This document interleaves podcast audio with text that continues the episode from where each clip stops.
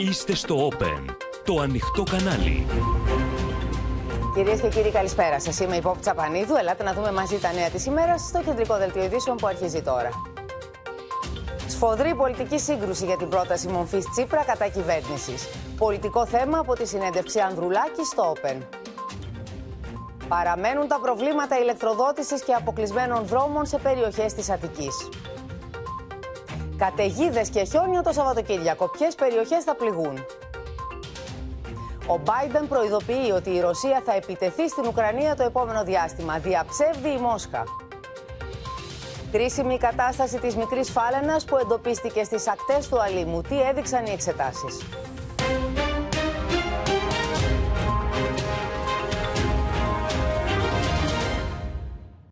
Πέμπτη μέρα από την κακοκαιρία που έπληξε με σφοδρή χιονόπτωση το λεκανοπέδιο και τα προβλήματα παραμένουν σοβαρά για αρκετές περιοχές. Κάποια νοικοκυριά εξακολουθούν να μην έχουν ρεύμα. Δρόμοι και πεζοδρόμια είναι απροσπέλαστα σε πολλές περιοχές, καθιστώντας μάλιστα ακόμη και το περπάτημα επικίνδυνο αφού έχουν μετατραπεί σε παγοδρόμια.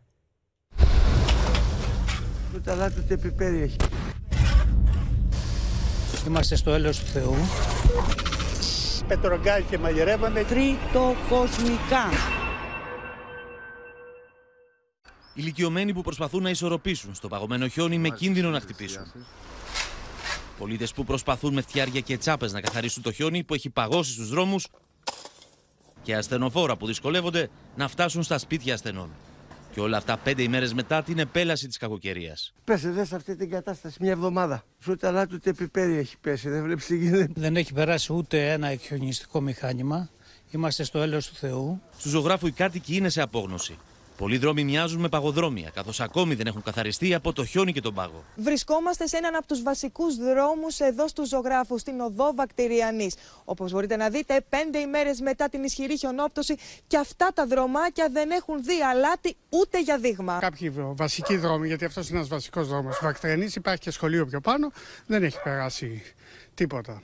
Κανένα μηχάνημα. Οι κάτοικοι αναγκάζονται να αυτοσχεδιάσουν για να προστατευτούν οι ίδιοι και να προειδοποιήσουν τους περαστικούς. Οι κάτοικοι εδώ στην οδό Εφράτου του ζωγράφου λειτουργήσαν με φαντασία. Όπως μπορείτε να δείτε, έχουν φτιάξει ένα αυτοσχέδιο φράγμα με χιόνι, έτσι ώστε να αποκλείσουν τα αυτοκίνητα, διότι ο δρόμος είναι κατηφορικός και γεμάτος πάγο. Υπάρχει κατηφόρα επικίνδυνη με πάγο και υπάρχει κίνδυνος ατυχήματος και για τους πεζούς και για τα αυτοκίνητα. Με δυσκολία κινούνται και τα ασθενοφόρα για να παραλάβουν ασθενή ή για να τον αφήσουν στο σπίτι του. Μόνο όσα είναι 4x4 ανεβαίνουν ή έχουν αλυσίδες. Τα υπόλοιπα όχι.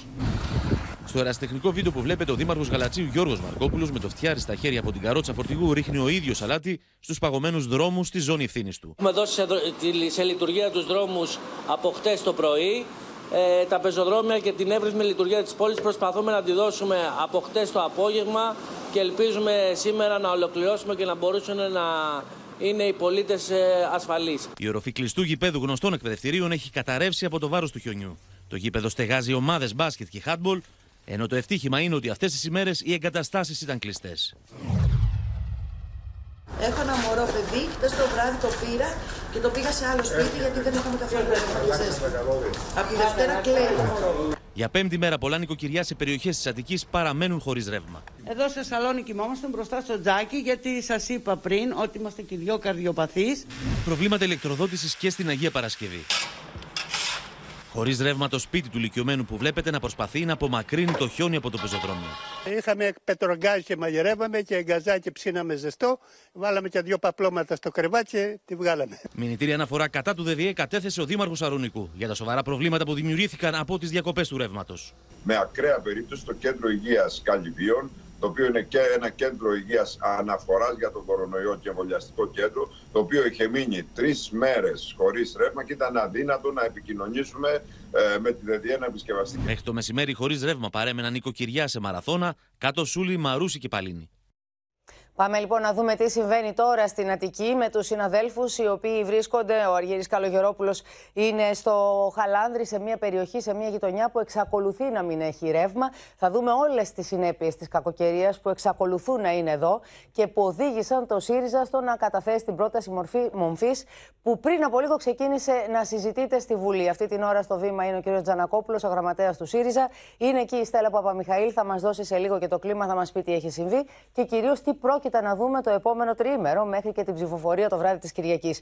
Ο Γιάννης Γιάκας είναι μαζί μας, είναι στην, είναι στην πλατεία Αγίας Παρασκευής. Μια πλατεία που μοιάζει πολύ με ένα απέραντο παγοδρόμιο και η Γεωργία Λαγού για τον ημιτό θα μας δείξει τα προβλήματα που αντιμετωπίζουν εκεί ακόμη και τώρα οι κάτοικοι. Να ξεκινήσουμε όμως, Αργύρι, με σένα, διότι βρίσκεσαι σε ένα δρόμο στο Χαλάνδρη που εξακολουθεί να μην έχει ρεύμα για πέμπτη μέρα. Οδυσσέα Ανδρούτσου και Κανάρι. Είμαστε στη γωνία, είμαστε μπροστά από ένα σπίτι που το οποίο για πέμπτη συνεχόμενη ημέρα είναι θαμένο και στο χιόνι, αλλά είναι και σκοτεινό. Δεν έχει ρεύμα. Είναι η τραγική κατάσταση σε περιοχές των βορείων προαστίων, όπως ε, το Μαρούσι, το Χαλάνδρι, η Πεντέλη, τα Βρυλίσια και τα Μελίσια, όπου υπάρχουν ολόκληρα στενά όπου το χιόνι είναι γύρω στους 50 με 60 πόντους και ακόμη δεν υπάρχουν ρεύμα. Ε, δεν υπάρχει ρεύμα σε πάρα πολλά νοικοκυριά. Υπολογίζεται ότι μόνο εδώ στο Χαλάνδρι 30 είναι τα νοικοκυριά που δεν έχουν ρεύμα και γι' αυτό το λόγο και ο Δήμαρχος έχει μισθώσει ξενοδοχεία της περιοχής και θα αφήσει και το τηλεφωνικό κέντρο του Δήμου ανοιχτό όλο το Σαββατοκύριακο. Αν κάποιος θέλει να, να κάνει ένα μπάνιο μετά από πέμπτη μέρα, καταλαβαίνουμε όλοι, να φάει ένα ζεστό φαγητό, να προσέλθει σε αυτά τα ξενοδοχεία και να περάσει τη νύχτα του εκεί μέχρι να αποκατασταθεί η ηλεκτροδότηση. Θέλω να σου πω ότι αντίστοιχες καταστάσεις υπάρχουν σε όλη την Αττική. Τα μεγαλύτερα προβλήματα εμφανίζονται στην Ανατολική Αττική, στον Μαραθώνα και στο κάτω Σούλιο, όπου ακόμα πέμπτη μέρα, επαναλαμβάνω, υπάρχουν νοικοκυριά τα οποία δεν έχουν ρεύμα. Εκεί το πρόβλημα αναμένεται να φανεί περισσότερο και μεγαλύτερο το Σαββατοκύριακο, γιατί πολλοί είχαν φύγει, μιας και είναι κυρίως για εξοχικές κατοικίες, είναι πάρα πολλές εξοχικές κατοικίες εκεί, και θα επιστρέψουν τώρα το Σαββατοκύριακο και θα δουν ότι δεν υπάρχει ηλεκτροδότηση. Εκεί αναμένεται ο ΔΕΔΙΕ να δεχθεί πάρα πολλά αιτήματα από νοικοκυριά για να τους επαναφέρει το ρεύμα. Πέμπτη μέρα, επαναλαμβάνω. Πόπη. Να σε ευχαριστήσουμε πολύ. Το θέμα λοιπόν θα συζητηθεί στην Βουλή. Η συζήτηση ξεκίνησε πριν από λίγη ώρα στο πλαίσιο της πρότασης δυσπιστίας εναντίον της κυβέρνησης που κατέθεσε ο ΣΥΡΙΖΑ. Η σύγκρουση προμηνύεται σκληρή και φόλης της ύλη, αφού δεν θα περιοριστεί μόνο στις αδυναμίες του κρατικού μηχανισμού που αποκάλυψε το κύμα κακοκαιρίας. Νέα Δημοκρατία και ΣΥΡΙΖΑ πάντως, πριν συγκρουστούν μεταξύ τους, έριξαν και οι δύο βέλη στο κοινάλ. Το οποίο, όπως εξήγησε χθες, μιλώντας στο κεντρικό δελτίο ειδήσεων, ο πρόεδρό του, ο κ. Νίκος Ανδρουλάκης, απ' τη μία στηρίζει την πρόταση δυσπιστίας, απ' την άλλη όμως λέει όχι σε πρόορε εκλογές. Στο Προεδρικό Μέγαρο, ο Κυριάκος Μητσοτάκης αναγνώρισε λάθη και αστοχίες στην αντιμετώπιση του κύματος της κακοκαιρίας. Ωστόσο, επεσήμανε το έργο που έγινε από την κυβέρνηση στον τομέα της πολιτικής προστασίας, με την πρόεδρο της Δημοκρατίας να μιλά για την ανάγκη εδραίωσης ενός αποτελεσματικού μοντέλου διαχείρισης κρίσεων. Η προσπάθεια για να χτίσουμε ένα ανθεκτικό και αποτελεσματικό κράτος είναι συνεχής και αποτελεί αδιαπραγμάτευτη προτεραιότητα αυτή την κυβέρνηση. Θα υπάρχουν και πισωγυρίσματα. Θα υπάρχουν και αστοχίες, τι οποίες πάντα με θάρρος οφείλουμε να αναγνωρίζουμε, κυρίως για να μπορούμε να μαθαίνουμε από τα λάθη μας και να γινόμαστε συνέχεια καλύτεροι. Η χώρα πρέπει το συντομότερο δυνατό να αποκτήσει και να εδραιώσει μάλλον ένα σύγχρονο και αποτελεσματικό μοντέλο αντιμετώπισης κρίσεων. Οι αδυναμίες και το βραχικύκλωμα στον κρατικό μηχανισμό έδωσαν την αφορμή στην αξιωματική αντιπολίτευση για την πρόταση της πιστεία. Η κριτική της όμως αφορά συνολικά την διακυβέρνηση Μητσοτάκη. Για τους 23.000 νεκρούς από την πανδημία και την τραγική διαχείρισή της. Για το κύμα της ακρίβειας το οποίο το παρακολουθεί η κυβέρνηση μην παίρνοντας κανένα ουσιαστικό, ε, ε, κανένα ουσιαστικό ζήτημα. Για το επιτελικό κράτος το λεγόμενο που φάνηκε δύο και τρεις φορές ότι είναι αποτελεσματικό και επικίνδυνο την ίδια ώρα, εν μέσω διασταυρούμενων πυρών, βρίσκεται το κίνημα αλλαγής μετά την τοποθέτηση Ανδρουλάκη στο κεντρικό δελτίο ειδήσεων του Open και την απόφασή του να στηρίξει μεν την πρόταση της πιστείας του Αλέξη Τσίπρα εναντίον της κυβέρνησης, αλλά να απορρίψει ταυτόχρονα το αίτημα ΣΥΡΙΖΑ για πρόορε εκλογές. Θα ψηφίσουμε την πρόταση καταδικάζοντας την ανεπάρκεια της κυβέρνησης Μητσοτάκη, αλλά σε μικροκομματικά του παιχνίδια του κύριου Τσίπρα δεν πρόκειται να εμπλακούμε. Με 100 συμπολίτες μας να χάνουν τη ζωή τους καθημερινά, θεωρώ αδιανόητο και ανήθικο να ζητάω τώρα εκλογές. Είναι ένας άνθρωπος, προφανώς ένας ευγενής άνθρωπος, δεν έχει την, την τοξικότητα και την υβριστική προσέγγιση της αντιπολίτευσης του ΣΥΡΙΖΑ. Έχει όμως μια εξαιρετικά επιδερμική προσέγγιση σε όλα τα μεγάλα ζητήματα. Ο κύριος Ανδρουλάκης φαίνεται ότι αυτή τη στιγμή έχει ένα πρόβλημα στρατηγικής. Έχουμε 100 νεκρού την ημέρα. Η χώρα δεν μπορεί να πάει σε εκλογές. Α μας αξιολογήσουν οι πολίτες; Η συζήτηση στη Βουλή θα ολοκληρωθεί την Κυριακή με ονομαστική ψηφοφορία. Και ξεκίνησε όπως σας είπαμε πριν από λίγα λεπτά. Εκεί βρίσκεται η Στέλλα Παπαμιχαήλ για να πάμε κατευθείαν σε σένα, Στέλλα, να μας πεις τι συμβαίνει μέχρι στιγμής και τι κλίμα μυρίζεσαι, διότι το πράγμα δείχνει να, να σηκώνει πολύ ψηλά τους τόνους. Καυτό που αναμένεται να είναι αυτό το τριήμερο πολιτικά στη Βουλή. Ξεκίνησε ήδη η συζήτηση επί της πρότασης της πιστείας του ΣΥΡΙΖΑ στην κυβέρνηση. Είναι, ήταν στο βήμα πριν από λίγο ο κύριος Τζανακόπουλος. Αναμένεται να μιλήσουν πάρα πολλοί βουλευτές. Είναι μεγάλο το ενδιαφέρον. Περισσότεροι από 220 έχουν εγγραφεί. Ενώ να σας πω ότι με, η, η διαδικασία θα κορυφωθεί βεβαίως αύριο το απόγευμα με τις ομιλίες των πολιτικών αρχηγών και ακολούθως την ονομαστική ψηφοφορία. Με ιδιαίτερο ενδιαφέρον αναμένεται να ακούσουμε την ομιλία του Υπουργού Κλιματικής Αλλαγής, του κυρίου Στυλιανίδη, ο οποίος θα απαντήσει στις επικρίσεις που έχει δεχθεί τις τελευταίες ημέρες για το πώς διαχειρίστηκε η κυβέρνηση την, το θέμα της κακοκαιρίας. Αναμένεται να μιλήσουν πάρα πολλοί υπουργοί. Μόνο σήμερα, να σας πω, θα μιλήσουν έξι υπουργοί. Ενδεικτικά να σας αναφέρω την κυρία Γκάγκα, τον κύριο Βορύδη, τον κύριο Θεοδωρικάκο, τον κύριο Βαρβιτσιώτη, τον κύριο Πέτσα, με την κυβέρνηση να θέλει να ανοίξει μια ευρεία ατζέντα και να συζητηθούν όλα τα θέματα που αφορούν την δική της διακυβέρνηση αυτά τα δυόμιση χρόνια. Σήμερα, με πληροφορίες να σας πω, ο Πρωθυπουργός θα βρίσκεται στην αίθουσα της Ολομέλειας, όχι μόνο κατά τη διάρκεια της δική τους τοποθέτησης, αλλά και σε διάφορες άλλες χρονικές περιόδους, όποτε εκείνος κρίνει. Ενώ έχουμε μάθει ότι θα συνομιλήσει και με βουλευτές της Νέας Δημοκρατίας στο κηλικείο της Βουλής. Από το ΣΥΡΙΖΑ επίσης υπάρχει πολύ μεγάλο ενδιαφέρον πόπι. Πάνω από 70 ομιλητές έχουν εγγραφεί να μιλήσουν. Ούτως ή άλλως το αίτημα είναι του ΣΥΡΙΖΑ. Τα πειρά αναμένεται να επικεντρωθούν σε αυτό που είπε ο Αλέξης Τσίπρας, ότι πρόκειται για τη χειρότερη μεταπολιτευτικά κυβέρνηση της χώρας. Επίσης θα επιδιώξουν και στο ΣΥΡΙΖΑ τη δική τους εισπήρωση εν ώψη του συνεδρίου, ενώ θα εκτοξεύσουν πειρά και προς το κίνημα αλλαγής. Από το Κινάλ επίσης έχουν εγγραφεί 17 ομιλητές, από το ΚΚΕ 12, από την Ελληνική Λύση 5 και 3 ανεξάρτητοι. Σε κάθε περίπτωση η σύγκρουση αναμένεται εφόλης της ύλης. Θα σα ευχαριστήσουμε πολύ. Αυτή την ώρα βλέπουμε ότι στο βήμα είναι η κυρία Ξενογιανακοπούλου. Νωρίτερα όμως ήταν ο γραμματέας του ΣΥΡΙΖΑ, ο κύριος Τζανακόπουλος. Ένα απόσπασμα θα ακούσουμε τώρα και προσέξτε το, διότι δείχνει ακριβώς πού θα ανέβουν οι τόνοι στη διάρκεια της κουβέντας. Ήταν πολύ επικριτικός ο κύριος Τζανακόπουλος. Ακόμη και για τον Πρωθυπουργό, στόχευσε τον Πρωθυπουργό. Παρακολουθήστε το τώρα για να καταλάβουμε πού θα φτάσουν οι τόνοι. Να ζητήσουμε μια προσωπική και ειλικρινή συγγνώμη από τον κύριο Μητσοτάκη για του χαλάμε το τρίμερο. Του χαλάμε άλλο ένα ανέμελο τριήμερο. Αυτά έχει η δημοκρατία δυστυχώς, ακόμα και για τους Λουδοβίκους κυρίες και κύριοι της συμπολίτευσης. Δεν πάει άλλο με τους χιλιάδες νεκρούς από την πανδημία, δεν πάει άλλο με την κατάρρευση του ΕΣΥ, με την ακρίβεια που σαρώνει τα, λαϊκό, τα λαϊκά νοικοκυριά. Με το καλημέρα σας, πολύ βαριές οι κουβέντες που ακούστηκαν από τα χείλη του γραμματέα του ΣΥΡΙΖΑ. Έχει ενδιαφέρον να δούμε πώς θα εξελιχθεί η συζήτηση αυτή. Πάμε τώρα να δούμε λοιπόν πολλούς ανθρώπους οι οποίοι πέντε μέρες μετά την χιονόπτωση εξακολουθούν να είναι εγκλωβισμένοι στα σπίτια τους, με τα αυτοκίνητά τους θαμμένα στο χιόνι. Έτσι, κάποιοι γείτονες αποφάσισαν να πληρώσουν από την τσέπη τους, ρεφενέα δηλαδή, την ενοικίαση μηχανημάτων για να καθαρίσουν το δρόμο έξω από τις κατοικίες τους και να μπορούν να περπατήσουν έστω χωρίς να ρισκάρουν ατύχημα. Τι λένε οι δήμαρχοι γι' αυτό ότι ο μεγάλος όγκος του χιονιού αλλά και η μεγάλη έκταση των δήμων τους δεν τους επέτρεψαν να καθαρίσουν όλους τους δρόμους εγκαίρως. Κάτοικοι της Πεντέλης με φτιάρια και αξίνες στα χέρια προσπαθούν να απομακρύνουν το χιόνι από τους δρόμους. Δήμος ήρθε να καθαρίσει. Ε, δεν ήρθε. Δεν συζητάμε. Εδώ τώρα όλο και μέχρι κάτω το άδειασα μόνος μαζί με το γείτονα για να περνάνε τα αυτοκίνητα κάτοικοι της Πεντέλης μόνοι τους ρίχνουν αλάτι στο δρόμο, μόνοι τους με τα φτιάρια στα χέρια προσπαθούν να ανοίξουν τις εισόδους των σπιτιών τους. Μόλις εμφανίζεται όχημα του Δήμου, οι κάτοικοι το σταματούν και ζητούν να ρίξει αλάτι. Σταματήστε να ρίξετε αλάτι, έχεις σκοτωθεί κόσμος εδώ. Είμαι εδώ 35 χρόνια. Αυτό το πράγμα δεν έχει ξανασυμβεί. Οι κάτοικοι στην οδό Παφλαγόνος μάζεψαν χρήματα ρεφενέ, ώστε εργολάβος με δικά του μηχανήματα να έρθει να καθαρίσει. Μετά από τέσσερις μέρες πλήρους αποκλεισμού, μαζευτήκαμε εδώ από τη γειτονιά και νοικιάσαμε ένα μηχάνημα, βέβαια πληρώνοντας από την τσέπη μας, να μας καθαρίσει το δρόμο. Στα σημεία αυτά κατανοούμε ότι είναι μια υποχρέωση του Δήμου. Υπάρχει διαδικασία και μπορεί ο Δήμος να πληρώσει ουσιαστικά την δαπάνη που έγινε από τους ίδιους τους κατοίκους. Βουνό το χιόνι και στην περιοχή της Παλίνης. Δεδεύτε τα χάλια μας, πού είναι η Δημαρχία. Και εδώ μόνοι τους προσπαθούν να δώσουν λύσεις στο άνοιγμα των δρόμων. Πληρώσαμε εδώ πέρα. Ένα κατοστάρικο μου πήρε για να ανοίξει το δρόμο. Για να ανοίξει το δρόμο. Εκτιμώ ότι κακώς πληρώσαν, αν πληρώσανε. Ο Δήμος είναι εδώ με 20 μηχανήματα, καθαρίζει. Και φυσικά οι δρόμοι δεν μπορεί να καθαρίσουν σε μια μέρα 250 χιλιόμετρο οδικό δίκτυο. Ευτυχώς έχω το τζιπ εδώ πέρα και έκανα πάνω κάτω το δρόμο και άνοιξα μόνος μου.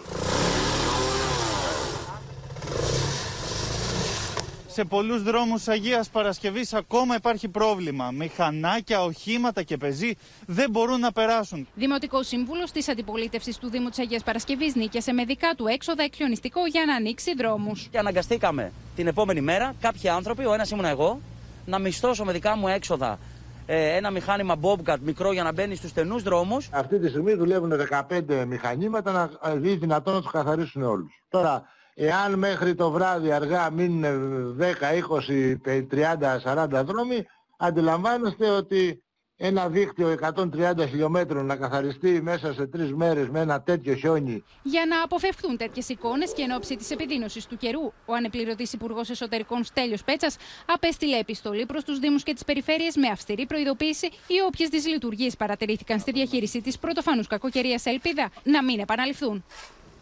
Η Γεωργία Λαγού βρίσκεται στην Ηλιούπολη για να μας μεταφέρει την εικόνα των όσων επικρατούν εκεί. Γεωργία, πώς είναι η κατάσταση, Είναι και εκεί παγωμένοι δρόμοι, είναι απροσπέλαστοι; Απροσπέλαστη ή όχι μόνο. Καλησπέρα από κυρίες και κύριοι. Εμείς βρισκόμαστε στην Ηλιούπολη και συγκεκριμένα στην οδό Κριεζή και Τσαλδάρη. Θα ήθελα τώρα με τη βοήθεια του εικονολήπτη μας του Κωνσταντίνου Ντάμπου να δείτε πού ακριβώς βρισκόμαστε. Σε μία παγίδα. Σε έναν από τους βασικούς δρόμους όπου δεν κατάφερε να περάσει μηχάνημα, ερπιστιοφόρο, αλλά τίποτα. Βλέπετε μία κατηφόρα. Είναι η οδός ε, Τσαλδάρη. Όπου αν γυρίσουμε τώρα με τη βοήθεια και πάλι του εικονολήπτη μας, θα δείτε ότι ακριβώς, Πόπι κυρίες και κύριοι, στη μέση του του δρόμου υπάρχει ένας σωρός από χιόνι. Βέβαια, οι άνθρωποι που γνωρίζουν εδώ τη γειτονιά και γνωρίζουν τους δρόμους θα μπορέσουν να αποφύγουν αυτή την παγίδα και να μην στρίψουν, δηλαδή να κατέβουν την ανηφόρα. Οι άνθρωποι όμως που δεν ξέρουν, που ενδεχομένως να τους οδηγήσει το GPS, θα πέσουν επάνω στο σωρό από τα χιόνια. Επίσης, κοιτάξτε, πέμπτη μέρα. Άρα έστησαν, εννοείς, εννοείς ότι... Γεωργία, έστησαν μόνοι τους οι κάτοικοι ένα, ένα εμπόδιο από χιόνι, φτιαγμένο από χιόνι, έτσι ώστε να προστατεύσουν όποιον δεν ξέρει ότι ακολουθεί μεγάλη κατηφορά. Ακριβώς, Πόπη. Και το είδαμε σήμερα με, με το συνεργείο του Open από το διπορικό που κάνουμε εδώ στο κέντρο της Αθήνας, αλλά και σε κάποια προάστια, πως οι κάτοικοι πήραν πρωτοβουλία από μόνοι τους, έτσι ώστε να κάνουν κάποια φράγματα για να προφυλάξουν τους οδηγούς αλλά και τους πεζούς. Επίσης, η κυκλοφορία εδώ στην οδό Καζατζάκη νομίζω ότι τη διακρίνεται, επειδή υπάρχει και σκοτάδι βέβαια, έχει το ένα, το ένα ρεύμα έχει αγκυρωθεί. Που σημαίνει ότι η κυκλοφορία διεξάγεται μόνο εδώ από αυτόν τον δρόμο. Επίσης, εάν γυρίσουμε και τώρα την κάμερά μας, μπορείτε να δείτε μία απότομη ανηφόρα. Είναι η οδός Τσαλθάρη, όπου οι κάτοικοι είναι εγκλωβισμένοι μέχρι και σήμερα, πέμπτη μέρα, που σημαίνει ότι δεν μπορούν να κατέβουν ούτε με τα πόδια. Εμείς προσπαθήσαμε πριν από λίγο και σου πρότεινα να μην, να μην, ο κίνδυνος... μην το επιχειρήσεις να ανέβεις. Είναι, είναι μεγάλος, είναι εξαιρετικά ολιστηρό. Έχει μετατραπεί, ακριβώς που έχει μετατραπεί το χιόνι σε πάγο. Οπότε καταλαβαίνετε ότι οι άνθρωποι δεν μπορούν να κατέβουν εδώ πέρα οι δημότες από αυτό το δρόμο, διότι δεν έχει α, εκχιονιστεί ακόμα. Είδαμε εμείς πριν από λίγη ώρα ερπιστιοφόρα α, του Δήμου που δεν μπορούσαν να προσεγγίσουν σε κάποια σημεία, διότι είναι κάποιοι Δήμοι οι οποίοι έχουν ανηφόρες και κατηφόρες. Και επίσης από νωρίς το πρωί οι κάτοικοι ε, πήραν, προμηθεύτηκαν ό,τι γεργικό εργαλείο α, είχαν, ό,τι γνώριζαν, τσάπες, φτιάρια και προσπαθούσαν να ξεχιονίσουν τα αυτοκίνητά τους. Να πούμε πως έχει αποκατασταθεί το ρεύμα σε αυτές τις περιοχές όπου είχαν πρόβλημα τις προηγούμενες ημέρες, που είναι η Λιούπολη, α, Παπάγου, αλλά και ε, στο ζωγράφο που δεν είχε νερό. Είχαν πρόβλημα με το νερό οι άνθρωποι, διότι από την ψήξη είχε σπάσει ο αγωγός και προσπαθούσαν να σκάψουν. Είχε έρθει συνεργείο της ΕΙΔΑΠ με μεγάλη δυσκολία, βέβαια, γιατί όπως καταλαβαίνετε, ο καιρός ήταν αρκετά δύσκολος και από ό,τι συνομιλήσαμε και με κατοίκους, η δυσκολία επίσης είναι ότι έρχεται, έρχονται καινούργια φαινόμενα. Τι θα γίνει με όλα αυτά τα χιόνια και αυτή την κατάσταση; Θα μας τα πει σε λίγο και ο κλέαρχος ο Μαρουσάκης που θα είναι κοντά μας. Πάντως, οι δρόμοι που μας έδειξε, Γεωργία, θυμίζουν περισσότερο πίστες του σκι και λίγο σε χιονοδρομικό κέντρο εννοώ, εννοώ και λιγότερο δρόμο μέσα σε πόλη. Να σε ευχαριστήσουμε πολύ και να πάμε κατευθείαν στην πλατεία της Αγίας Παρασκευής. Διότι όπως θα μας πει και ο Γιάννης Γιάκας και όπως θα μας δείξει με την κάμερα και τους συνεργάτες μας, και εκεί ένα απέραντο παγοδρόμιο. Μπορεί να κάνει πατινάς κάποιος τέτοια ώρα που το χιόνι παγώνει. Ακριβώς, Πόπη, βρισκόμαστε λίγα μέτρα από την πλατεία της Αγίας Παρασκευής και τα πράγματα είναι το ίδιο δύσκολα στα σε πολλές περιοχές των βορείων και των βορειοανατολικών προαστίων. Όπως είπαμε, βρισκόμαστε λίγα μέτρα από την πλατεία της Αγίας Παρασκευής. Όμως, όπως βλέπετε σε αυτό το δρόμο, που είναι ένα χαρακτηριστικό παράδειγμα, υπάρχουν πολλοί τέτοιοι δρόμοι στη γύρω περιοχή, αλλά και στο Χαλάνδρη και σε άλλες περιοχές. Είναι βέβαια αυτοκίνητο, δεν μπορεί να ανέβει και να κατέβει, ειδικότερα αν υπάρχει κάποια ε, κλίση, αν υπάρχει κάποια κατοφέρεια όπως υπάρχει στο συγκεκριμένο δρόμο. Ε, για τα οχήματα βέβαια η κατάσταση είναι δύσκολη και αυτό που πήγα να δείξω είναι ότι και για τους πεζούς τα πράγματα είναι πάρα πολύ δύσκολα.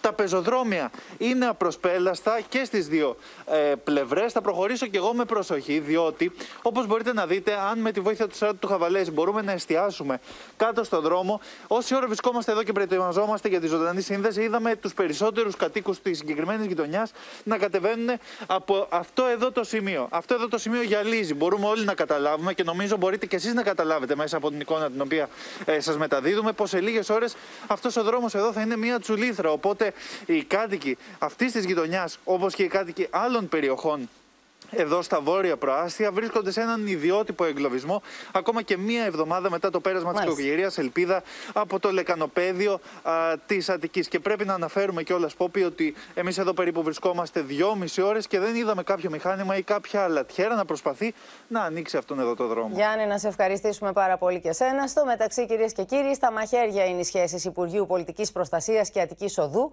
μετά τις δραματικές ώρες που έζησαν χιλιάδες οδηγία κινητοποιημένοι στον αυτοκινητόδρομο. Την ώρα που βρίσκεται σε εξέλιξη εισαγγελική έρευνα για τον εντοπισμό όσων προκάλεσαν τον επικίνδυνο εγκλωβισμό των πολιτών, οι διαχειριστές της Αττικής Οδού επιρρύπτουν ευθύνες στο Υπουργείο, που με τη σειρά του απαντά πως είναι ψευδής οι ισχυρισμοί της εταιρείας. Στο μεταξύ, μία από τους εγκλωβισμένους οδηγούς κατέθεσε την πρώτη αγωγή για 10.000 ευρώ. Τρία 24 ώρα μετά το πρώτο φανή Γολγοθά που έζησαν χιλιάδες εγκλωβισμένοι οδηγοί στην Αττική Οδό, οι υπεύθυνοι του αυτοκινητοδρόμου, με ανακοίνωσή τους, κατηγορούν τον Υπουργό Κλιματικής Κρίσης και Πολιτικής Προστασίας ότι δεν δέχτηκε την εισήγηση για μείωση της κυκλοφορίας των οχημάτων και κυρίως των φορτηγών, μία μέρα πριν από την έλευση της κακοκαιρίας. Ειδικά σε ό,τι αφορά τα φορτηγά και μετά από παρεμβάσεις περιφερειαρχών κατά της προληπτικής απαγόρευσης κυκλοφορίας τους, ο Υπουργός Πολιτικής Προστασίας τοποθετήθηκε σαφώς λέγοντας ότι πρέπει να διασφαλιστεί η οικονομική εφοδιαστική αλυσίδα. Συγκεκριμένα υπογράμμισε ότι το κράτος δεν μπορεί να κλείνει δρόμους προληπτικά και πρότεινε να υπάρχει στενή συνεργασία τροχέας και παραχωρησιούχων με σύσταση η τροχέα να παρεμβαίνει όπου απαιτείται είτε με ακινητοποίηση των φορτηγών ή να διοχετεύονται πίσω από λατιέρες για να μπορούν να κινηθούν. Η Αττική Οδός διαβεβαίωσε το Υπουργείο και τον Υπουργό ότι θα μπορέσει να ανταποκριθεί σε αυτό το κύμα. Και η αλήθεια είναι ότι η Αττική Οδός όλα τα προηγούμενα χρόνια μπορούσε και ανταποκρινόταν. Αυτή τη φορά υπήρχαν λειτουργίες. Για ψευδείς ισχυρισμούς κάνει λόγο στην απάντησή του το Υπουργείο Κλιματικής Κρίσης, κατηγορώντας μάλιστα την εταιρεία ότι διαβεβαίωνε πως είχε τα μέσα να διαχειριστεί το φαινόμενο και να μείνουν ανοιχτοί οι δρόμοι. Διαψεύδουμε κατηγορηματικά. Α. Ότι στις δύο συσκέψεις, 21η και 23η Ιανουαρίου, τέθηκε από τη συγκεκριμένη εταιρεία έτοιμα προληπτικής απαγόρευσης των φορτικών βαρέων οχημάτων από το βράδυ της Κυριακής 23 Ιανουαρίου. Β. Ότι όλοι οι παρόντε παραχωρησιούχοι λειτουργοί αυτοκινητοδρόμων συμφώνησαν στην πρόταση για την προληπτική και σε κάθε περίπτωση έγκαιρη απαγόρευση των φορτηγών. Η ίδια απόφαση ελήφθη για τη νέα εδώ η ίδια απόφαση ελήφθη για την Αττική Οδό. Ποια απόφαση δηλαδή, ότι θα δει τροχέα το πρωί μαζί σας, αν υπάρχει πρόβλημα το κλείνουμε αμέσως. Στη Νέα Οδό ήταν πρόβλημα το κλείσαν αμέσως. Όλα καλά. Στην Αττική Οδό είδαν το πρόβλημα, δεν το κλείσαν αμέσω. Την ίδια ώρα κατατέθηκε η πρώτη αγωγή κατά τη Αττικής Οδού από εγκλωβισμένη οδηγό. Διεκδικεί ένα ποσό 10.000 ευρώ για τη χρηματική ικανοποίηση της ειδικής βλάβης. Εγκλωβίστηκε ε, στην Αττική Οδό, όπως σας είπα, για 16 ώρες χωρίς καμία υποστήριξη. Εξηγήσεις για το χάος που δημιουργήθηκε στην Αττική Οδό ζητά από τον Υπουργό Κλιματικής Κρίσης με ερώτηση που κατέθεσε στη Βουλή το κίνημα αλλαγής, ενώ η ελληνική λύση ζητά να δοθούν άμεσα απαντήσεις από τη δικαιοσύνη. Και πριν ακόμα ξεπεραστούν τα προβλήματα που άφησε πίσω του το κύμα κακοκαιρίας που έπληξε την Αττική, οι μετεωρολόγοι προβλέπουν τώρα νέα επιδείνωση του καιρού. Είναι μαζί μας ο μετεωρολόγος μας, ο Κλέαρχος Μαρουσάκης. Τι να περιμένουμε, Κλέαρχη. Πριν καλά-καλά λοιπόν το ξεμπερδέψουμε από αυτό το ισχυρό κύμα κακοκαιρίας που απασχόλησε αρκετές περιοχές της χώρας μας, Πόπη, έρχεται ένα νέο κύμα κακοκαιρίας από τις βραδινές ώρες σήμερα. Όπως μπορούμε να δούμε στον πρώτο μας χάρτη, ποιο είναι το αίτιο για αυτή την αλλαγή του καιρού. Παρατηρήστε με το βαθύ μπλε χρώμα στη χώρα μας είναι οι πολικές αέριες μάζες που σιγά σιγά αποχωρούν προς την περιοχή της Τουρκίας. Ταυτόχρονα όμως δείτε ότι από τα βόρεια τμήματα της Γυριά Υπήρου κατεβαίνει και πάλι αυτό το βαθύ μπλε χρώμα, δηλαδή και πάλι έρχονται πολύ ψυχρές αέριες μάζες για να σχηματίσουν ένα νέο κύμα κακοκαιρίας κοντά στην περιοχή μας. Θα φέρει χιόνια το κύμα αυτό; Θα φέρει και χιόνια, θα φέρει και αρκετές βροχές και δυνατούς ανέμους. Οι βροχές μάλιστα είναι δυνατόν να δημιουργήσουν και πλημμυρικά φαινόμενα σε συνδυασμό με τις χιονοκαλυμμένες εκτάσεις. Τι να περιμένουμε στην Αττική; Στην Αττική. Πάμε λοιπόν στον επόμενο μας χάρτη για να δούμε σιγά σιγά πώς θα έρθει αυτό το κύμα κακοκαιρία. Θα ξεκινήσει από σήμερα το βράδυ, όπως είπαμε, με χιονοπτώσεις προς τη Δυτική Μακεδονία και την Ήπειρο ακόμη και σε πολύ χαμηλά υψόμετρα. Βλέπετε χαρακτηριστικά με το ε, λευκό χρώμα.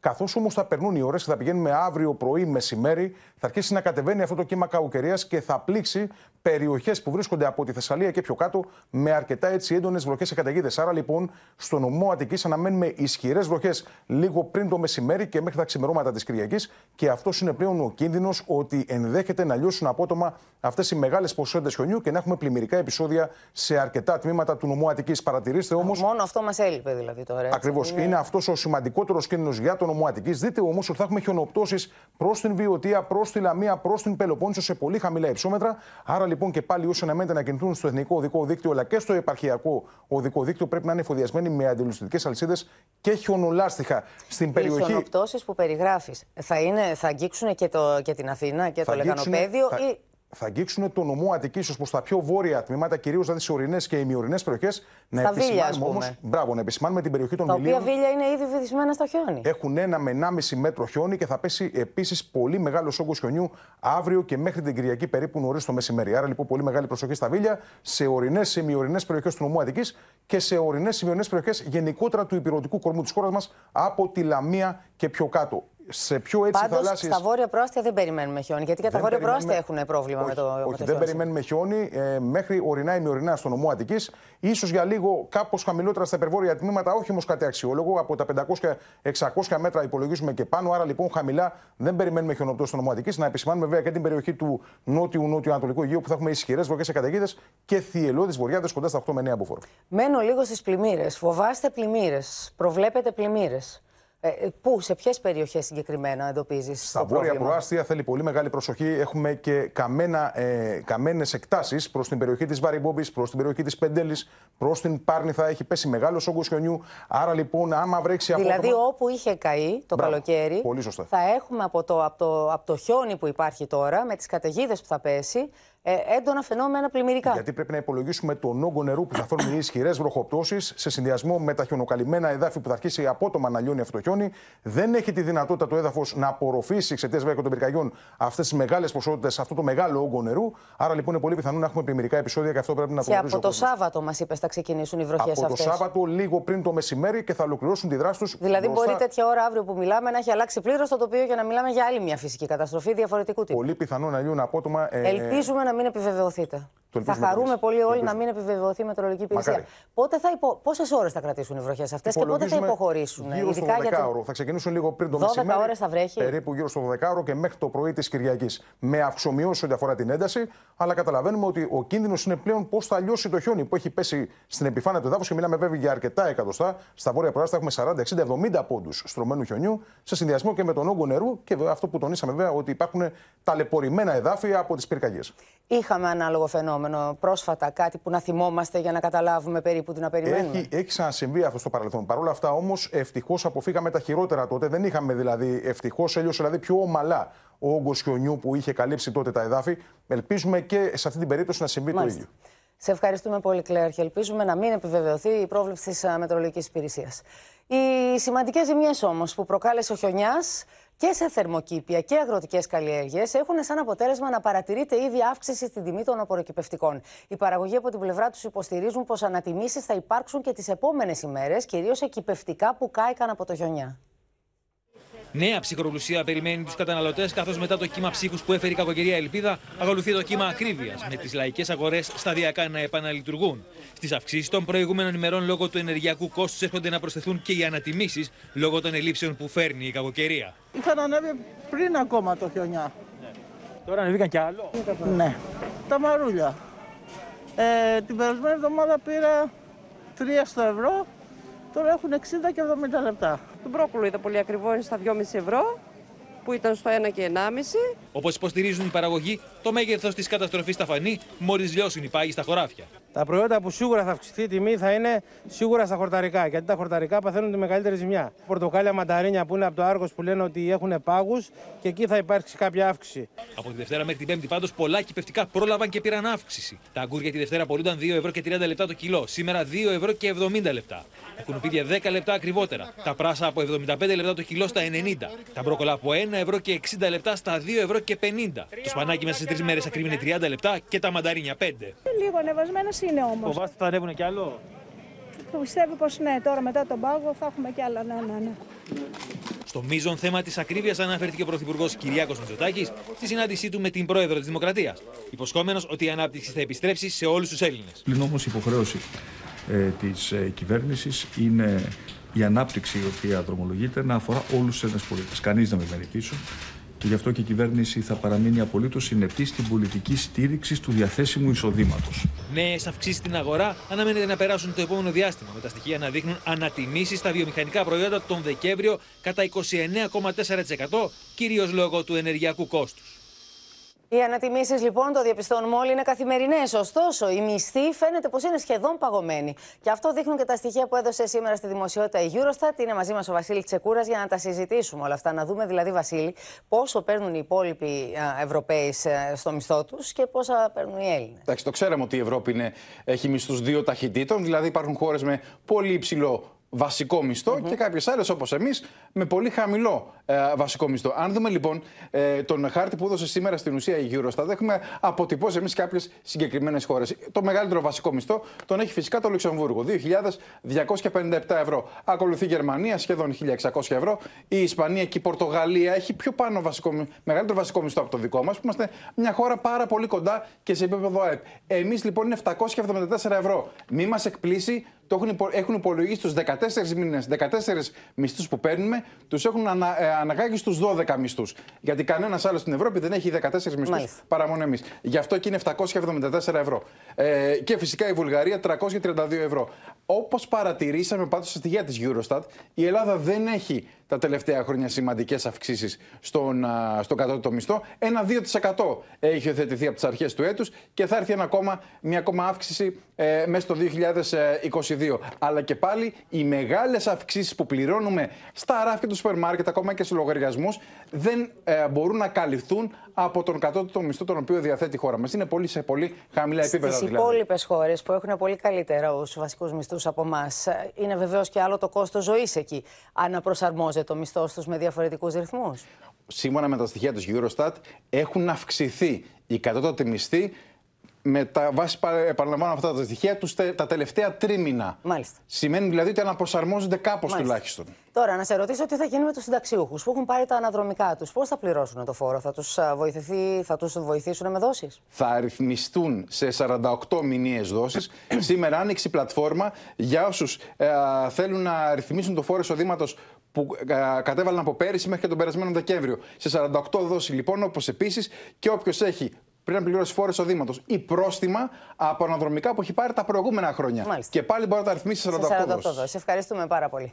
Πάμε τώρα στο μέτωπο του κορονοϊού. Από τη Δευτέρα αλλάζουν όλα σε εστίαση και διασκέδαση, αφού επανέρχεται η μουσική και απελευθερώνεται το ωράριο λειτουργίας. Ωστόσο, η θλιβερή λίστα των θυμάτων της πανδημίας όλο ένα και μακραίνει και οι ειδικοί προειδοποιούν ότι η άρση των μέτρων είναι πρόορη. Η μετάλλαξη όμικρον απ' την άλλη καλπάζει, αλλά και στα παιδιά και ένα βρέφος μόλις τριών μηνών χρειάστηκε να νοσηλευτεί στη μεύτη του νοσοκομείου του Ρίου. Η απόφαση μερικής άρσης των περιοριστικών μέτρων με την επαναφορά της μουσικής στους χώρους εστίασης και διασκέδασης αποκλειστικά για καθήμενους και την κατάργηση του ωραρίου λειτουργίας τους σε μια περίοδο κατά την οποία καταγράφεται σταθερά μεγάλος αριθμός θανάτων προκαλεί αντιδράσεις από τους γιατρούς της πρώτης γραμμής. Δεν είναι η ώρα για να βγει κάποιος να διασκεδάσει. Το καταλαβαίνουμε, αλλά μπορεί αυτό όμως να οδηγήσει σε χαλάρωση και αυτό είναι ένα λάθος μήνυμα. Η πίεση στις μονάδες εντατικής θεραπείας αποκλιμακώνεται με αργούς ρυθμούς και οι ειδικοί προβλέπουν ότι και τον Φεβρουάριο θα υπάρχει μεγάλος αριθμός θανάτων. Θα έχουμε όμως υψηλούς διψήφιους. Θα έχουμε. Δηλαδή δεν θα πέσει εύκολα κάτω από τους 70 για παράδειγμα. Η μετάλλαξη όμικρον κυριαρχεί στις περισσότερες περιοχές της χώρας. Σε Πελοπόννησο, Αττική και Ανατολική Μακεδονία και Θράκη, μάλιστα, εντοπίζεται σε ποσοστό άνω του 90% των νέων κρουσμάτων. Οι 8 στις 10 νέες εισαγωγές οφείλονται στο συγκεκριμένο στέλεχος, το οποίο προσβάλλει περισσότερο και τα παιδιά. Ένα βρέφος 2,5 μηνών μεταφέρθηκε από το Καραμανδάνιο στην εντατική του Πανεπιστημιακού Νοσοκομείου Πάτρας, από όπου εξήλθε το πρωί. Όσα παιδιά είδαμε σε ένα χρόνο θετικά, τα έχουμε δει τώρα σε δύο μήνες. 350 ήταν σε ένα χρόνο, 350 περίπου είναι σε δύο μήνες. Στη μάχη κατά του κορονοϊού μπαίνουν από τη Δευτέρα και τα αντιϊκά χάπια για ενήλικους που ανήκουν σε ευπαθείς ομάδες με παράδοση κατοίκων. Οι ειδικοί, ωστόσο, επαναλαμβάνουν σε κάθε τόνο ότι το πιο αποδοτικό όπλο είναι ο εμβολιασμός. Με το Βρετανικό Υπουργείο Υγείας να ανακοινώνει ότι οι ενισχυτικές δόσεις προστατεύουν κατά 95% τους 50 και άνω από τον κίνδυνο θανάτου μετά από τη μόλυνση από όμικρον και σε ποσοστό 90% από τον κίνδυνο νοσηλείας. Την ίδια ώρα, η Αμερικανική εταιρεία βιοτεχνολογίας Moderna ανακοίνωσε την έναρξη της πρώτης φάσης της κλινικής δοκιμής του εμβολίου κατά του HIV με τεχνολογία mRNA. Και σήμερα όμως οι απώλειες σε ανθρώπινες ζωές ξεπέρασαν τις 100. Πάμε στη Δέσπινα Βλεπάκη, η οποία έχει και το ρεπορτάζ Δέσπινα. Για τρίτη συνεχόμενη μέρα από όπου οι νεκροί ξεπέρασαν τους 100. Δυστυχώς ο τραγικός απολογισμός σήμερα είναι 107 άνθρωποι που έχασαν τη ζωή τους από επιπλοκές της πανδημίας. Είναι 605 οι διασωληνωμένοι ασθενείς. Περίπου το 95% των ασθενών στις μονάδες θετικής θεραπείας είναι με Δέλτα. Ε, ενώ 22.362 είναι τα νέα κρούσματα που μας ανακοινώθηκαν. Από αυτά, τα 8.024 εντοπίστηκαν στην Αττική. Ακολουθεί η Θεσσαλονίκη με 1.968 μολύνσεις και στην Κρήτη όμως τα κρούσματα είναι 1.945. Έγιναν περίπου 360.000 τεστ. Να σε ευχαριστήσουμε πολύ. Και αλλάζοντας θέμα, πάμε να δούμε πώς διαμορφώνονται οι σχέσεις Δύσης και Ρωσίας, Αμερική-Ρωσία. Η Δύση κατηγορεί ανοιχτά πια τη Ρωσία για επικείμενη επίθεση στην Ανατολική Ουκρανία και ο Αμερικανός πρόεδρος συνομιλεί τηλεφωνικά με τον Ουκρανό ομόλογό του. Αν και το τηλεφώνημα κατά το Λευκό Οίκο πραγματοποιήθηκε σε πολύ θετικό κλίμα, ρεπόρτερ που βρίσκονταν στο Κίεβο αναφέρουν ότι στην πραγματικότητα υπήρξε διαφωνία με το, μεταξύ των δύο συμμάχων. Η κατάσταση μυρίζει μπαρούτι. Ωστόσο, το Κρεμλίνο διευκρινίζει ότι η Ρωσία δεν επιθυμεί τον πόλεμο. Θα τα δούμε όλα με τους συναδέλφους που είναι στη σύνδεσή μας, ο Μιχάλης Ιγνατίου, η Μαρία Ζαχαράκη, ο Θανάσης Αυγερινός και η Αλεξία Τασούλη. Πρώτα όμως θα δούμε το ρεπορτάζ με όλες τις εξελίξεις. Ο στρατός της Μόσχας επιδεικνύει τις δυνάμεις του σε περιοχές κοντά στα Ουκρανικά σύνορα. Στον τόπο των ασκήσεων μεταφέρονται και ρωσικά πυραυλικά συστήματα S-400. Μεταφορά στρατευμάτων νυχθημερών αλλά και οι άνδρες του Ουκρανικού στρατού εκπαιδεύονται από Βρετανούς στρατιώτες στον χειρισμό αντιαρματικών όπλων. This brigade guards the southern flank of the Ukrainian army's front line with Russian-backed separatists in the east of the country. NATO will not deploy NATO combat troops to Ukraine. Την ίδια ώρα ο Λευκός Οίκος ανακοινώνει ότι ο πρόεδρος Biden συνομίλησε τηλεφωνικά με τον Βολοντίμιρ Ζελένσκι, ένα τηλεφώνημα που πραγματοποιήθηκε σε φιλικό κλίμα. Ρεπόρτερ που μεταδίδουν από το Κίεβο όμως διαφωνούν. On the one hand, President Biden saying the threat is imminent. I mean, we've heard this before. The Ukrainians pushing back on that, saying that the uh, the threat, according to their intelligence analysts, is a bit more ambiguous than that, and it's a, it's possible that there won't be an invasion. Και το Ρωσικό Υπουργείο Εξωτερικών πάντως επιμένει στο ότι η Μόσχα δεν προτίθεται να εισβάλλει στην Ουκρανία. Θα απαντήσει όμως ανάλογα αν υπάρξουν οικονομικές κυρώσεις ή διαφωνίες με τη Δύση. Η Ουάσιγκτον από την πλευρά της διαμηνεί ότι στο επίκεντρο των κυρώσεων θα είναι ο αγωγός Nord Stream 2. If Russia invades Ukraine, one way or another, Nord Stream 2 will not move forward. Если это зависит от Российской Федерации, войны не будет. Мы войн не хотим, но и а, наступать грубо на наши интересы, игнорировать наши интересы, мы тоже не позволим. Και όλα αυτά όσο ο Βλαντίμιρ Πούτιν συνομιλεί τηλεφωνικά με τον πρόεδρο τη Κούβα λίγε ημέρε μετά τη συμφωνία στρατιωτική συνεργασία με τη χώρα. Το State Department αντιδρά, τονίζοντα ότι θα υπάρξουν σκληρά αντίπεινα σε ενδεχόμενο ίχνο στρατιωτική παρουσία τη Ρωσία στο νησί τη Καραϊβική. Πάμε τώρα να δούμε τι λέει και η πλευρά των Αμερικανών, διότι Μιχάλη Γνατίου, άλλα, άλλο είναι το αφήγημα της Αμερικανικής κυβέρνησης, του State Department, και άλλο αναφέρουν και οι ρεπόρτερ που βρίσκονται στην περιοχή και καλύπτουν το ρεπορτάζ. Τι ισχύει στην πράξη; Ναι, Παπή, καλησπέρα. Μετά τη συνομιλία του κυρίου Πάιτε με τον πρόεδρο της Ουκρανίας, ένας αξιωματούχος, Ουκρανός αξιωματούχος, υποστήριξε ότι ο Αμερικανός πρόεδρος είπε στον Ζελένσκι ότι είναι σχεδόν βέβαιη μια ρωσική εισβολή και πρόβλεψε μάλιστα ότι η Ρωσία θα επιχειρήσει να καταλάβει και το Κίεβο. Ο αξιωματούχος είπε ότι ο κύριος Biden προειδοποίησε τον ομολογό του ότι πρέπει να είναι έτοιμος για τις συνέπειες. Ο Λευκός Οίκος, στο μεταξύ, είχε δώσει σε δημοσιότητα ένα άλλο αφήγημα. ότι ο Αμερικανός πρόεδρος βεβαίωσε ξανά τον Ζελένσκι ότι οι ΗΠΑ θα απαντήσουν με αποφασιστικότητα στην περίπτωση ρωσικής εισβολής. Για να διασκεδάσεις εντυπώσεις ο Λευκός Οίκος, έδωσε στη δημοσιότητα δήλωση της εκπροσώπου του Συμβουλίου Εθνικής Ασφάλειας, η οποία στην ουσία όμως επιβεβαίωνε τον Ουκρανό αξιωματούχο. Έγραψε στο Twitter ότι ο Αμερικανός πρόεδρος μίλησε στον Ζελένσκι για τη σαφή πιθανότητα οι Ρώσοι να εισβάλλουν στην Ουκρανία το Φεβρουάριο. Όπως σημείωσε η εκπρόσωπος, οι Αμερικανικές μυστικές υπηρεσίες έχουν αναφέρει δημόσια την πληροφορία αυτή, ότι δηλαδή η Ρωσία θα εισβάλλει στην Ουκρανία το Φεβρουάριο. Οι Ρώσοι έχουν από την πλευρά τους ε, διαβεβαιώσει τους Αμερικανούς ότι δεν σχεδιάζουν επίθεση. Αλλά οι αξιωματούχοι στην Ουάσιγκτον δεν τους πιστεύουν. Αντίθετα, υποστηρίζουν ότι η πληροφόρηση της CIA και των άλλων υπηρεσιών είναι ορθή. Οι μυστικές υπηρεσίες έχουν ανεβάσει τον αριθμό των ρωσικών στρατευμάτων στις 127.000 και υποστηρίζουν ότι η συγκέντρωση δυνάμεων στα σύνορα με την Ουκρανία είναι τέτοια που μόνο με επικείμενη εισβολή δικαιολογείται. Στο Λευκό Οίκο πάντως έχουν μια ελπίδα ότι η απειλή των κυρώσεων θα αποτρέψει την εισβολή. Γι' αυτό και συμπεριέλαβαν στην απάντησή τους μια περίληψη αυτών των μέτρων που προτίθεται να λάβουν οι Αμερικανοί με τους συμμάχους τους. Αυτά πάω. Να σε ευχαριστήσουμε πολύ και να πάμε κατευθείαν στο Θανάση Αυγερινό να δούμε τι λέει η Μόσχα, Θανάση. Καλησπέρα, Πόπη. Περιτώ να πω ότι όπως μου επανέλαβαν ρωσικές διπλωματικές πηγές, ε, τα περί εισβολής στην Ουκρανία είναι ένα ακόμη αμερικανικό παραμύθι. Και όπως μου είπαν χαρακτηριστικά, μιας και τελειώνει ο Ιανουάριος, τώρα οι προβλέψεις θα είναι για το Φεβρουάριο και τους επόμενους μήνες. Το βέβαιο είναι ότι συνεχίζεται ο πυρετό της διπλωματίας. Είχαμε σήμερα τηλεφωνική συνομιλία των Προέδρων Πούτιν και Μακρόν που περιμέναμε. Εμέσως Έγινε το πρώτο σχόλιο του ίδιου του Πρόεδρου Πούτιν για τις αμερικανικές απαντήσεις στις ρωσικές προτάσεις για εγγυήσεις ασφάλειας. Ο Ρώσος ηγέτης φέρεται να είπε στο Γάλλο συνομιλητή του ότι η Ρωσία μελετά το γραπτό κείμενο της Ουάσιγκτον, το οποίο όμως δεν λαμβάνει υπόψη τις ρωσικές ανησυχίες. Το βασικό κατά το Κρεμλίνο είναι να εφαρμοστούν οι συμφωνίες του Μίνσκ, ειδικά ως προς το ειδικό καθεστώς των ρωσόφωνων επαρχιών στην Ανατολική Ουκρανία. Αυτό είναι κυρίως που αρνείται να δώσει το Κίεβο. Έτσι όπως διαμορφώνεται το σκηνικό παραμένει ένας άλυτος γρίφος πότε και πώς ακριβώς θα απαντήσει το Κρεμλίνο σε αυτή την αγνόηση των προτάσεών του από την ε, Ουάσιγκτον. Όλες οι εκτιμήσεις συγκλίνουν ότι η απάντηση θα είναι ένα μείγμα διπλωματικών και στρατιωτικών κινήσεων. Ξεχωρίζουμε για τις επόμενες ημέρες ότι στις 4 Φεβρουαρίου ο Ρώσος πρόεδρος θα είναι παρόν στην τελετή έναρξης των Ολυμπιακών Αγώνων στο Πεκίνο και θα έχει συνάντηση με τον Κινέζο ηγέτη Σι Τζινπίν.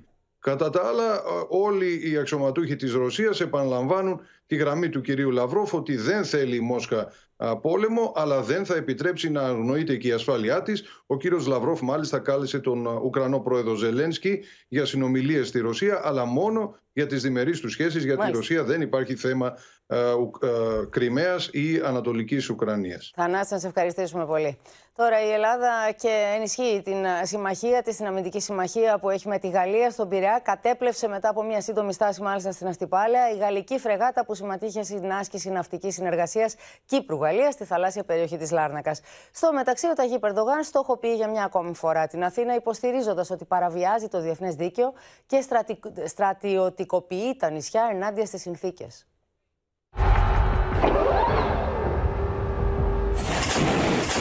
Ο ελιμενισμός της υπερσύγχρονης γαλλικής φρεγάτας Προβάν στο λιμάνι του Πειραιά εγκαινιάζει τη στρατιωτική συνεργασία Ελλάδα-Γαλλία.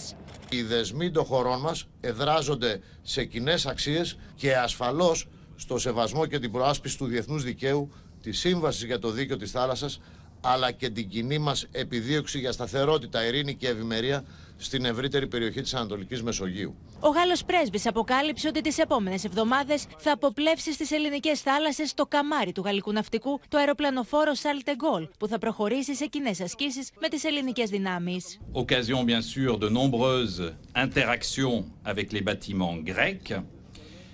Tout ceci, à mes yeux, témoigne bien sûr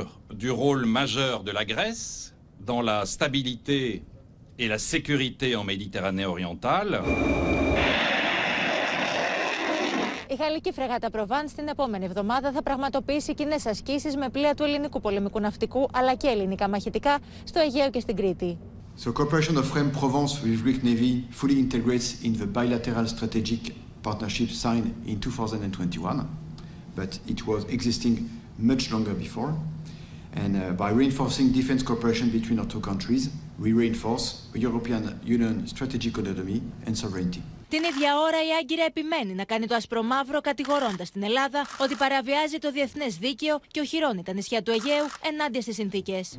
Η Ελλάδα, η οποία αλόγιστα παραβιάζει και διαστρεβλώνει το διεθνές δίκαιο και επιμένει να εξοπλίζει τα νησιά παρά τις συνθήκες, έχει κληθεί να ανταποκριθεί ειλικρινά στις εκκλήσεις μας για διάλογο και συνεργασία. Επαναλαμβάνεται η αποφασιστικότητά μας να προστατεύσουμε τα νόμιμα δικαιώματα και συμφέροντά μας στο Αιγαίο και τη Μεσόγειο θάλασσα. Τώρα πάμε να δούμε τι λέει η ελληνική κυβέρνηση, τι λέει η Αθήνα, σε αυτά που ακούμε να εκφράζει συνεχώς πια ο Ερντογάν, Αλεξία Τασούλη και είναι αβάσιμη, νομικά αστήρικτη και ιστορικά λανθασμένη η τοποθέτηση του Ταγί Περντογάν σε συνεδρίαση του Εθνικού Συμβουλίου Ασφαλείας. Αυτό λένε διπλωματικές πηγέ.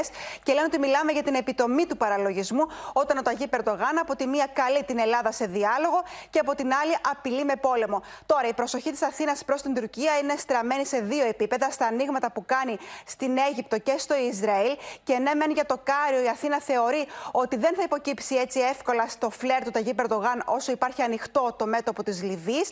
Για το Ισραήλ όμως λένε ότι εδώ η προσέγγιση είναι σοβαρή και πολυεπίπεδη. Ο πρόεδρος του Ισραήλ, μεταξύ άλλων, ετοιμάζεται να επισκεφτεί την Άγκυρα τις επόμενες εβδομάδες. Ενώ φαίνεται ότι και οι Αμερικανοί δεν αντιδρούν σε αυτή την επαναπροσέγγιση των δύο χωρών. Ο Ταγί Περντογάν, μάλιστα, μίλησε για ότι οι Αμερικανοί ευθυγραμμίστηκαν στη βούληση της ε, Τουρκίας όταν απέσυραν το ενδιαφέρον τους από τον αγωγό φυσικού αερίου ή στην Ανατολική Μεσόγειο. Να σε ευχαριστήσουμε, Αλεξία.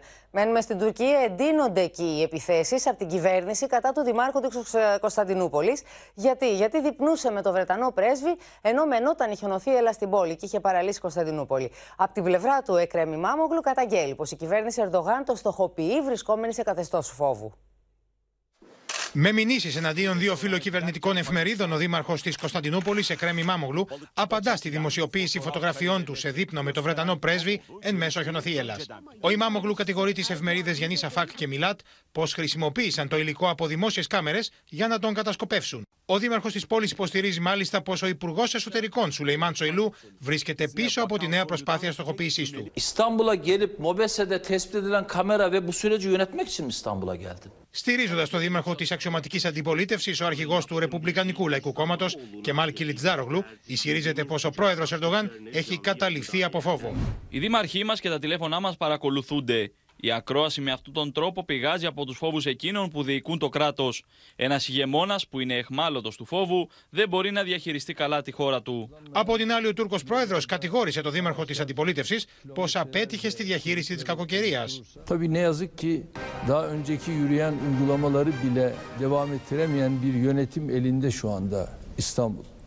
Biz İstanbul'umuzu bir defa kaderine Φιλοκυβερνητικά μέσα επιχειρούν με κάθε ευκαιρία να επιτεθούν στο Δήμαρχο της Κωνσταντινούπολης. Μάλιστα, το δίκτυο Αχαμπέρ, επικαλούμενο παλαιότερο δημοσίευμα της ελληνικής εφημερίδας Εστία, αναφέρει πως ο Βρετανός πρέσβης Ντόμινικ Τσίλκοτ, που δείπνησε με τον Ιμάμογλου, είχε συναντηθεί τον περασμένο Οκτώβριο στην Αθήνα με τους Βρετανούς πρεσβευτές στην Ελλάδα και στην Κυπριακή Δημοκρατία. Ερμηνεύοντας όμως αυθαίρετα τη συνάντηση αυτή, το τουρκικό κανάλι κάνει λόγο για σενάρια ανατροπής του Ερντογάν. İmamoğlu'nun yemek yediği büyükelçi Yunanistan'da Çilkot büyük aktör olarak tanımlanıyor. Bunu zaten e, tüm gazetelerde 2 Ekim e, ayında çıkardıkları sayılarda yazmışlardı ve büyük beklentileri vardı. Türkiye'de bir darbe olacak ve Sayın Cumhurbaşkanı Recep Tayyip Erdoğan kansız bir şekilde dolayısıyla bir planlama yapıldı Atina'da. Atina'nın Λοιπόν, πάμε στη Μαρία Ζαχαράκη, γιατί βλέπουμε έναν Ερντογάν που έχει στοχοποιήσει πλήρω τον Ιμάμογλου. Παράλληλα όμω, τον έχει κάνει και επίσημα πια αντίπαλό του. Ναι, ε, του Εκρέμη Μάμογλου, του Δημάρχου της Κωνσταντινούπολης, ε, εδώ και αρκετό καιρό. Και τώρα θα έλεγα από ότι υπάρχει αντιπίθεση από την αντιπολίτευση. Έχει πάρει φόρα μάλιστα η αντιπολίτευση, απειλεί να στείλει στο εδόλιο τον Ερντογάν και την κυβέρνηση. Σήμερα λοιπόν είχαμε δύο μηνύσεις από την αντιπολίτευση, άλλη μία από τον Ερντογάν κατά της αντιπολίτευσης. Ένας πόλεμος λοιπόν μηνύσεων, ε, εκεί έχει φτάσει η πολιτική πόλωση εδώ στην Τουρκία. Πρώτα λοιπόν είδαμε ότι είχαμε μία μήνυση του Δημάρχου κατά παντός υπευθύνου δημόσιου λειτουργού, επειδή χρησιμοποίησε τις κάμερες, ε, αυτός ο δημόσιος λειτουργός ουσιαστικά στρέφεται κατά τον Υπουργό, κατά τον Υπουργό Εσωτερικών του Σιλεϊμάν Σοηλού, χρησιμοποίησε λοιπόν τις κάμερες στους δρόμους προκειμένου να καταγράψουν τον Ιμάμογλου όταν πήγαινε σε αυτό το εστιατόριο για να δειπνήσει με τον Βρετανό πρέσβη. Λίγο μετά λοιπόν είχαμε μήνυση σήμερα το απόγευμα από το Ρεπουμπλικανικό Λαϊκό Κόμμα, το οποίο μήνυσε τον ίδιο τον Ερντογάν, μήνυσε τον Υπουργό Μεταφορών εδώ της Τουρκίας και τέσσερις εταιρείες για κατασπατάληση δημοσίου χρήματος και για διαφθορά. Ο ηγέτης της αξιωματικής αντιπολίτευσης κατηγορεί τον Ερντογάν ότι έδωσε σε ημέτερό του εργολάβο ένα έργο και έτσι έχασε το δημόσιο 6 δισεκατομμύρια λίρες. Μόλις ε, λοιπόν όμως κατέθεσε και η Κιλιτζάρογλου αυτή τη μήνυση, τότε και ο Ερντογάν κατέθεσε τη δική του μήνυση για συκοφάντηση. Τελευταία λοιπόν υπήρχε αυτή η συστηματική στοχοποίηση του Δημάρχου της Κωνσταντινούπολης. Τώρα η αντιπολίτευση περνάει στην αντεπίθεση προκειμένου ουσιαστικά απόπει να ανακόψει αυτήν την επίθεση προς τον Ιμάμο. Μαρία, να σε ευχαριστήσουμε πολύ. Με το... αντιπολίτευση στα, ε, αναμετρώνται πλέον στα δικαστήρια. Όπως Σε ευχαριστούμε πάρα πολύ. Και να δούμε κυρίες και κύριοι τώρα ένα θέμα το οποίο έχει συγκινήσει το Πανελλήνιο. Μία νεαρή φάλαινα βρέθηκε τραυματισμένη στην παραλία του Αλήμου. Αμέσως κινητοποιήθηκαν λιμενικό και εξειδικευμένοι κτηνίατροι για να βοηθήσουν το θηλαστικό με τα τραύματά του που ίσως προέρχονται, όπως είπαν, από προπέλα. Ωστόσο, οι ειδικοί εκτιμούν πως δυστυχώς οι πιθανότητες επιβίωσή του είναι λιγοστές. Στα ριχά της παραλίας του Αλήμου βρέθηκε μια μικρή φάλαινα ζυφιό. το οδηγήσαμε κολυμπώντας μαζί του λίγο πιο βαθιά, 20-30 μέτρα περίπου από την ακτή. Μόλις αυτό αντιλήφθηκε το κατάλληλο βάθος, έβαλε το κεφαλάκι του μέσα στο νερό και έφυγε μόνο του μα χαιρέτησε στην ουσία. Η κινητοποίηση για τη διάσωση του θηλαστικού είναι μεγάλη. Λιμενικό και ειδικοί κτηνίατροι κάνουν προσπάθειες να το φροντίσουν καθώς κινδυνεύει η ζωή του είναι τραυματισμένος στο ρίγχο και στο σώμα του. Δίτε και κτηνίατρο προσπαθούν να περιθάλψουν το άτυχο θηλαστικό προκειμένου να βγει με ασφάλεια και πάρει στα νυχτά. Είναι τραυματισμένο. Ο μεγαλύτερος κίνδυνος σε αυτά τα ζώα ε, είναι ακριβώς η προσκρούση πάνω σε πλοία και σε προπέλες. Πρόκειται μάλλον για ένα ζώο που ήταν, έπεσε πάνω σε κάποιο πλοίο. Η νεαρή φαλένα ζυγίζει περίπου 250 κιλά και το μήκος της φτάνει τα 3,5 μέτρα είναι ακίνδυνο, ανήκει στα προστατευόμενα είδη και ενδυμεί στις ελληνικές θάλασσες. Αυτό το είδος των ε, κοιτοδών, των εφαλενών, ζουν σε βάθη από ένα χιλιόμετρο και κάτω.